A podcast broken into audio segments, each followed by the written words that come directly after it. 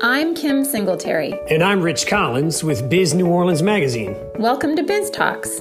Each week, we reach beyond the pages of Biz New Orleans Magazine to bring you in depth conversations with members of the business community. From the names everyone knows to the ones destined to make their mark, we'll dive into the top issues, best practices, successes, and failures of every industry that calls Southeast Louisiana home.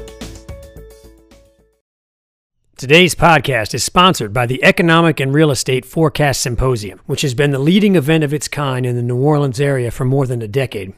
This two day virtual event features strategic business information, unique expertise, and new solutions to current and future challenges. The event will take place October 19th and 20th. Hours are 10 a.m. to 2 p.m. The Economic and Real Estate Forecast Symposium is presented by Crescent Title and Gulf Coast Bank and Trust in partnership with the New Orleans Metropolitan Association of Realtors and its Commercial Investment Division. Hello, everyone, and welcome to the podcast. Our guest today is Jack Jensen Jr., founder of TCI Trucking and Warehousing. He's a grad of Holy Cross High School and UNO who has more than 40 years of experience in transportation, logistics, imports and exports, and port development. As a member of the Board of Commissioners of the Port of New Orleans, Jensen is enthusiastic about the port's plans for a new container terminal in St. Bernard Parish. Jack Jensen, welcome to the podcast. Thank you so much. First, can you tell us a little bit about your background? How did you get started in the logistics and transportation world? Well, I graduated UNO in 1978 with a degree in business and went and applied for a job at the Southern Pacific Railroad uh, transport company and got the job and started as a dock manager and moved up to sales manager. And my, my sales job was international sales in the city of New Orleans for the transport company. And, you know, just as, I, as I'm working with them three or four years, I realized this was in 79. And in 1983, I realized that I could actually wanted to work for myself, didn't want to move, wanted to raise my family here in New Orleans. So you know, we started a trucking company. Uh, one driver and myself started trucking in the city of New Orleans containers. Containers in, in 1983 was was a new thing, and they needed trucks to move containers from container yards to repair yards to railroads to the ships. And you know, that's what we did, and we grew it. Today, we're the largest trucker in, in the port of New Orleans. Um, but with that came a lot of a lot of uh, hard work, a lot of working at the port, um, a lot of cargo being moved. And one of our one of my major concerns was we felt like we had to create our own trucking business rather than go to and depend on the steamship lines and the container yards. And so in, in 89, we started a birdseed company, that, a company that was importing birdseed from India and Ethiopia and doing about 40,000 tons a year and it was all 200 containers a month of bird seed we would bring into new orleans. We'd sterilize it and then we'd ship it to the the walmarts of the world the the, the seed companies the, the, pennington seeds the the uh, the companies that sold bird seed retail. And we had to sterilize it to usda regulations. We were one of three companies in the world who did this and today we're still we're the last company sterilizing bird seed. We're doing about 75000 tons a year but we do it up in Baltimore because where it comes from, we didn't have direct port service to New Orleans. So I moved that company up there in 92, 93, and we've been up there ever since. Um, we, you know, as, we, as we're trucking along, the birdseed comes in, we move the containers in, and then we truck the goods out to the customers. So that's that's kind of how we logistics and handling. Um, and then, of course, in New Orleans, we we started warehousing business. Today, we have over a million square feet of warehouse space, and you get the cargo in from these import customers and 90% of the time we do the trucking out. So it's just a way of us creating our business. Um, in 2006 right after katrina and prior to katrina we were trucking granite. 20 foot containers of granite would come into the port of new orleans we would deliver them to memphis and uh, different places. And the, the, the company asked us if we'd be a retail store and we opened up uh, opened up Triton Stone in 2006, and today we have 26 stores uh, from from Texas, Midwest, all out the East Coast. So it's just another way of us doing the container trucking imports, transloading unloading them, and selling them to the retail market, to the fabricators and, and the homeowners. And then in 2009, we started our uh, packaging company, you know, packaging plastics. Uh, we saw a need. We, we actually went to Houston and I put a deposit down to rent a building. And then I realized that if we would be better served to do the plastics in New Orleans because we would be a big fish in a small pond here in New Orleans doing plastics, whereas in Houston, everybody was doing it. And so today we're doing, you know, we're doing, last year we did 5,000 rail cars of, of, of, uh, of plastics. So that's what we do. You know, everything, everything we do in our business is related to the Port of New Orleans. Is the fact that you are moving stuff around for other people over the last 40 years, does that give you an opportunity to see where there's demand and where there's uh, a potential business move and then you make that move? Absolutely. They were sterilizing this bird seed in New Jersey. And I'm like, we can sterilize it. Why has it got to be in New Jersey? And we called the USDA, we got a license and we started doing it in New Orleans. But one of the requirements was when a ship called, it had to call the port. Right. And then S- SCI Line, which is Shipping Corporation of India, decided not to call New Orleans anymore. So they, we said, okay, well, we'll move to Baltimore. And that's, that's why we stayed up there. But the plastics, the, the, the granite, everything else we do works, works beautifully in the Port of New Orleans. And the plastics deal you're talking about, that is the facility down there in the old wharves where you're now taking the plastics that gets made up river and uh, packaging it and sending it out to points unknown? Correct. So what we do, the pellets and the PVC powder is manufactured or you know manufactured at the river plants, at the river chemical plants from Lake Charles all the way to uh, into Texas, and they they transport the the plastics to New Orleans via rail. All rail comes in. Right. We unload we unload the rail and we we bag it into one ton bags. We bag it into 20 and 25 kilo bags, and 100% of the cargo we package is shipped for export. None of our cargo is domestic. So when a rail car comes in, I'm shipping three and a half containers out. So if we did 5,000 rail cars last year, we bought 15,000 containers, over 15,000 containers exported out of New Orleans of those 5,000 rail cars. So that's the business we do. We, you know, that it's that little bit of hands-on and a little bit extra, extra uh, add on, add on to the product, and that's what makes that makes it work for us. Uh, there's something about packaging it versus sending it in bulk that makes it more valuable? Is that what it is? Yeah, uh, because the bulk product you can't get the bulk product to a, a mom and pop store in in in uh, in Turkey. A, a, container can get to everybody's place of business today. Okay. Whereas before you had to buy a shipload or you had to buy bulk loads of plastics. And container containerization made made the world so small, able to get the product anywhere in the world. Okay, so that leads me to this next question, which is when you started in uh, the early 80s, you, the industry looked a certain way and it's changed a great deal in decades. And what is it about the containers that's become the, the important part of this industry? Number one, it's easier to get on and off the ship because when you think of pre-containerization, everything was break bulk. So one of our big products, uh, is for, for example, one of our big products was baler twine twine that was made in Brazil, rope made in Brazil, come into New Orleans. It would take them three days to offload a vessel. They would stack it on the wharfs, palletized. My trucks would have to pick it up, bring it to a warehouse, and we'd ship it to the farmers. Right. Today, you go to the wharf, the, the ship, the ship container comes in. They have the container unloaded in 15 hours. The containers, the ship's unloaded in 15 hours. The containers are at the pier, and for the next three days, I'm picking up my, my cargo off the pier and I'm delivering it right to the customers. I got it. It's amazingly efficient um, and much, much econ- more economical. So it's basically the difference between moving from one house to another without any moving boxes versus having moving boxes.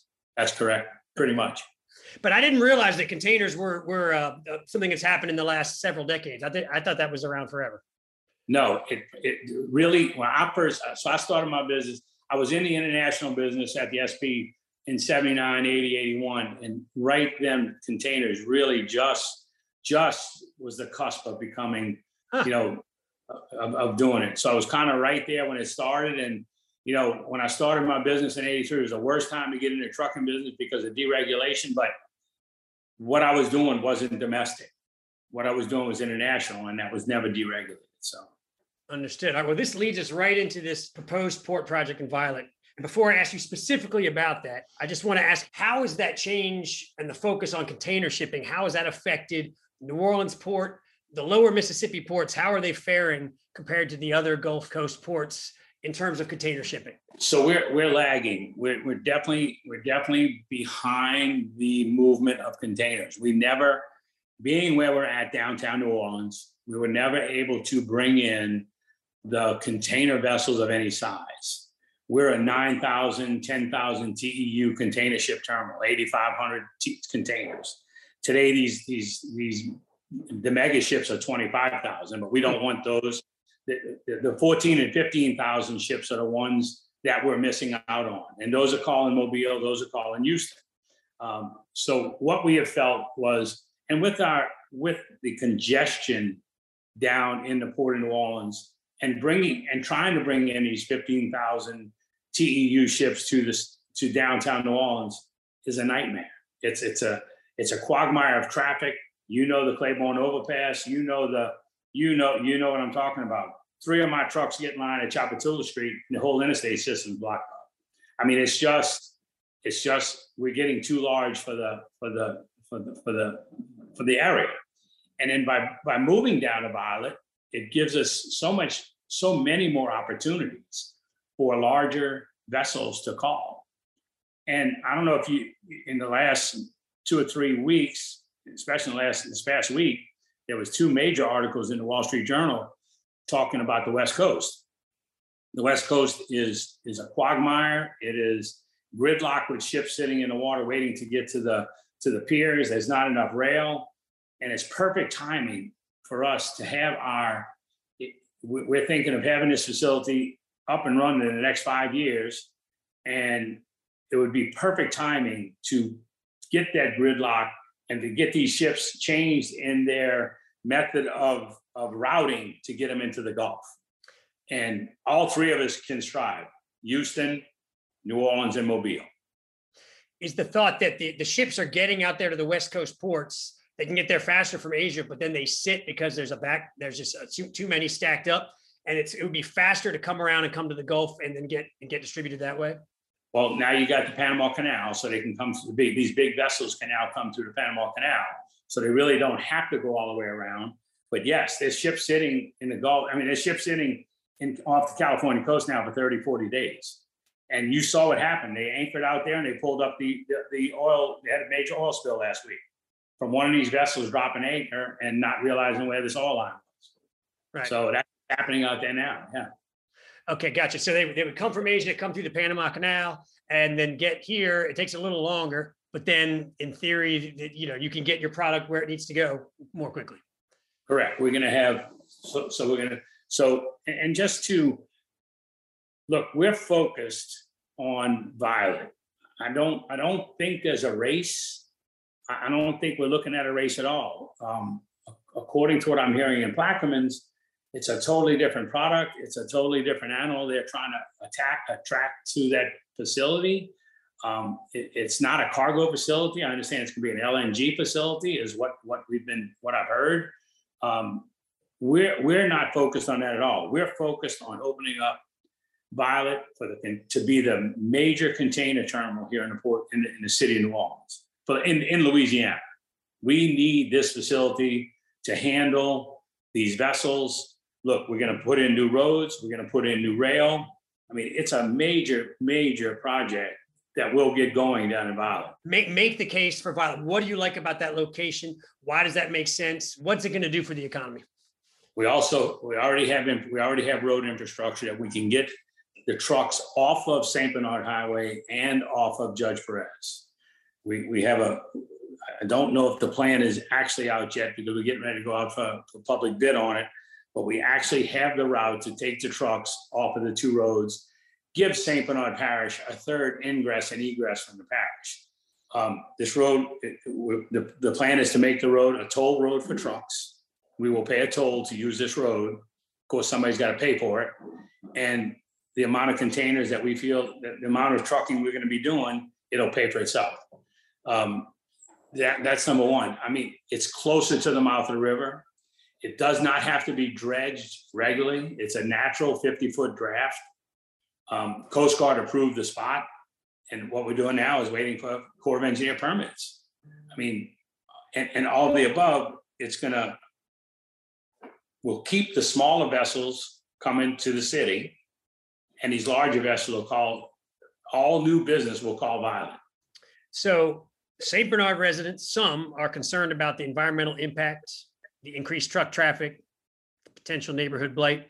One of the more vocal critics eh, said, and I quote, go to any city that has a major port and look at that neighborhood, it's destroyed.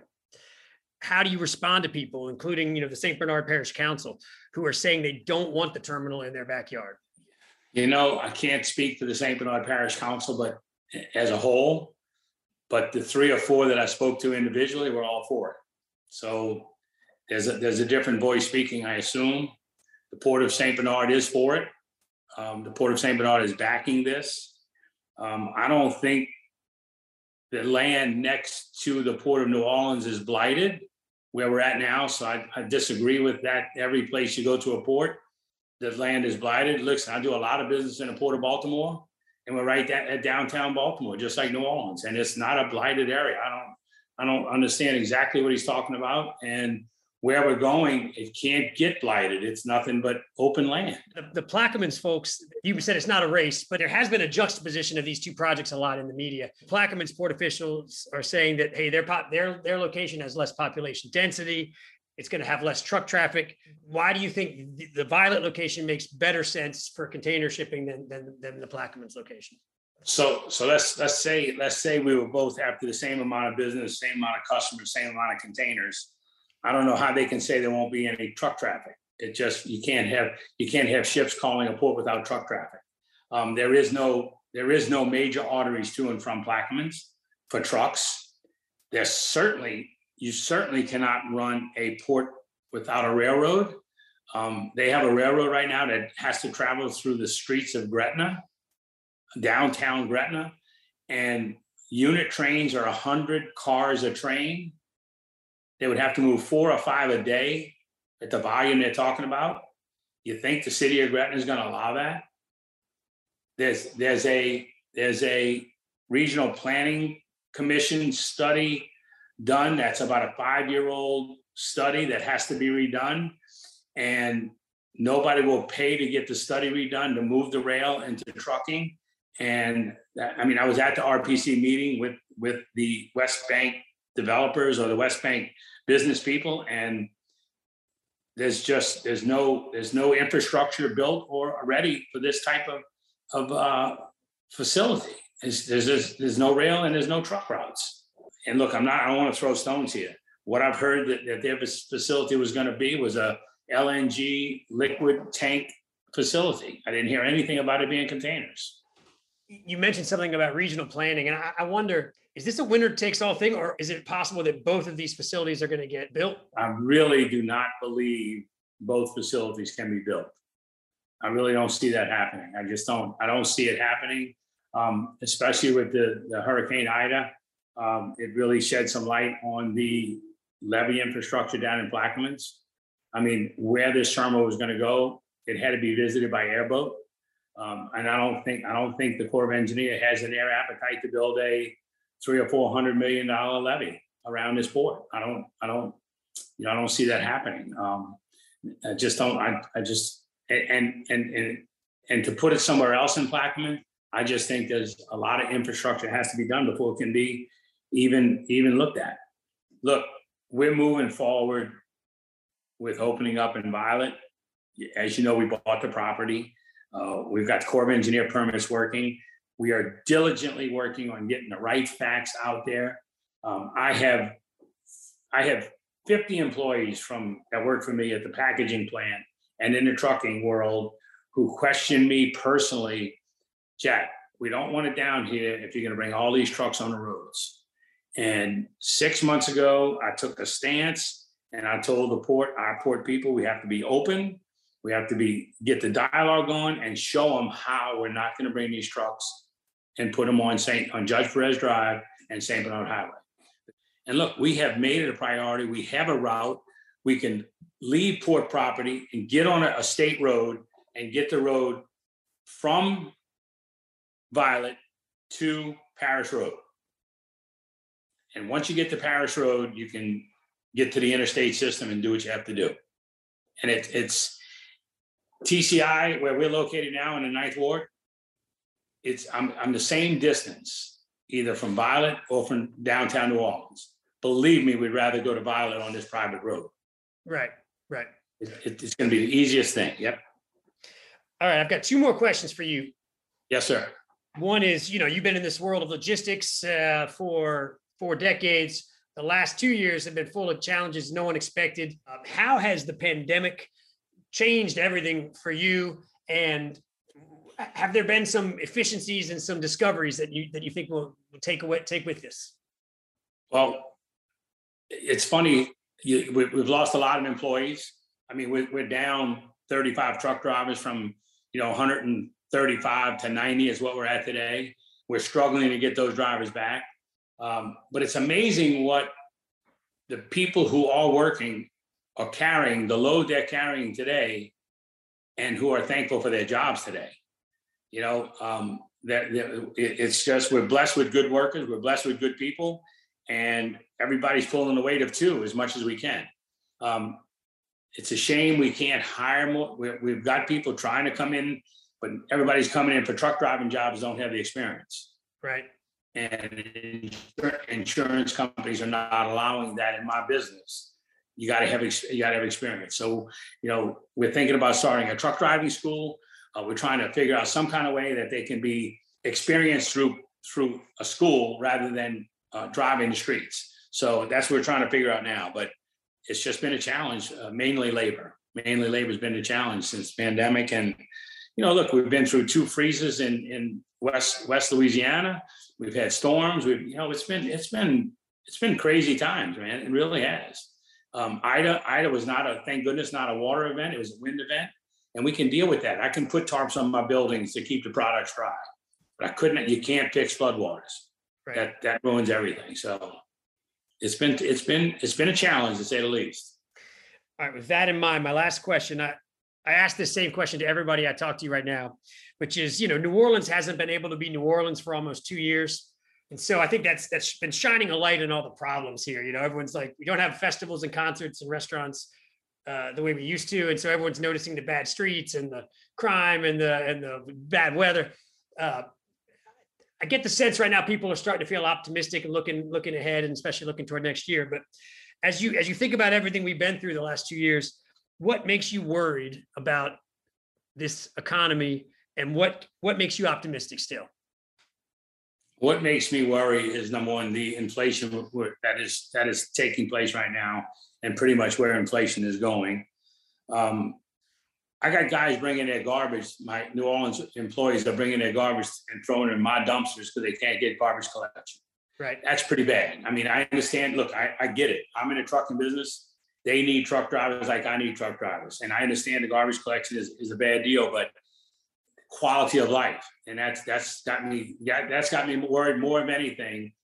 Two things worry me. If we don't get a container terminal opened up in the state of Louisiana, we will become what we were in the 80s a break bulk port with two or three container ships a week calling. And that's all we'll be. And but I'm optimistic about the leadership we have. I'm optimistic about open up in Violet. Um, uh, I do feel like the governor's going to come out and look. If he if he's got a choice of where he'd rather have it, I wish he would say it. It would save everybody a lot of time and energy. If if somebody would come out and say this is where the new container terminal has to be, we have to grow this to be any sort of international port. We need a new terminal. We have to have a new terminal, and I'm optimistic that it's going to be in Violet. Very very strong. Jack Jensen, thanks for sharing your expertise with us. You're welcome. Enjoyed it. Um, call me if you have any questions for sure.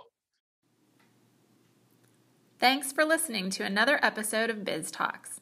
If you like what you hear each week, don't forget to rate us and leave a comment wherever you listen to your podcasts. And follow us on social media at Biz New Orleans. For more information or to contact us, please visit bizneworleans.com slash biztalks.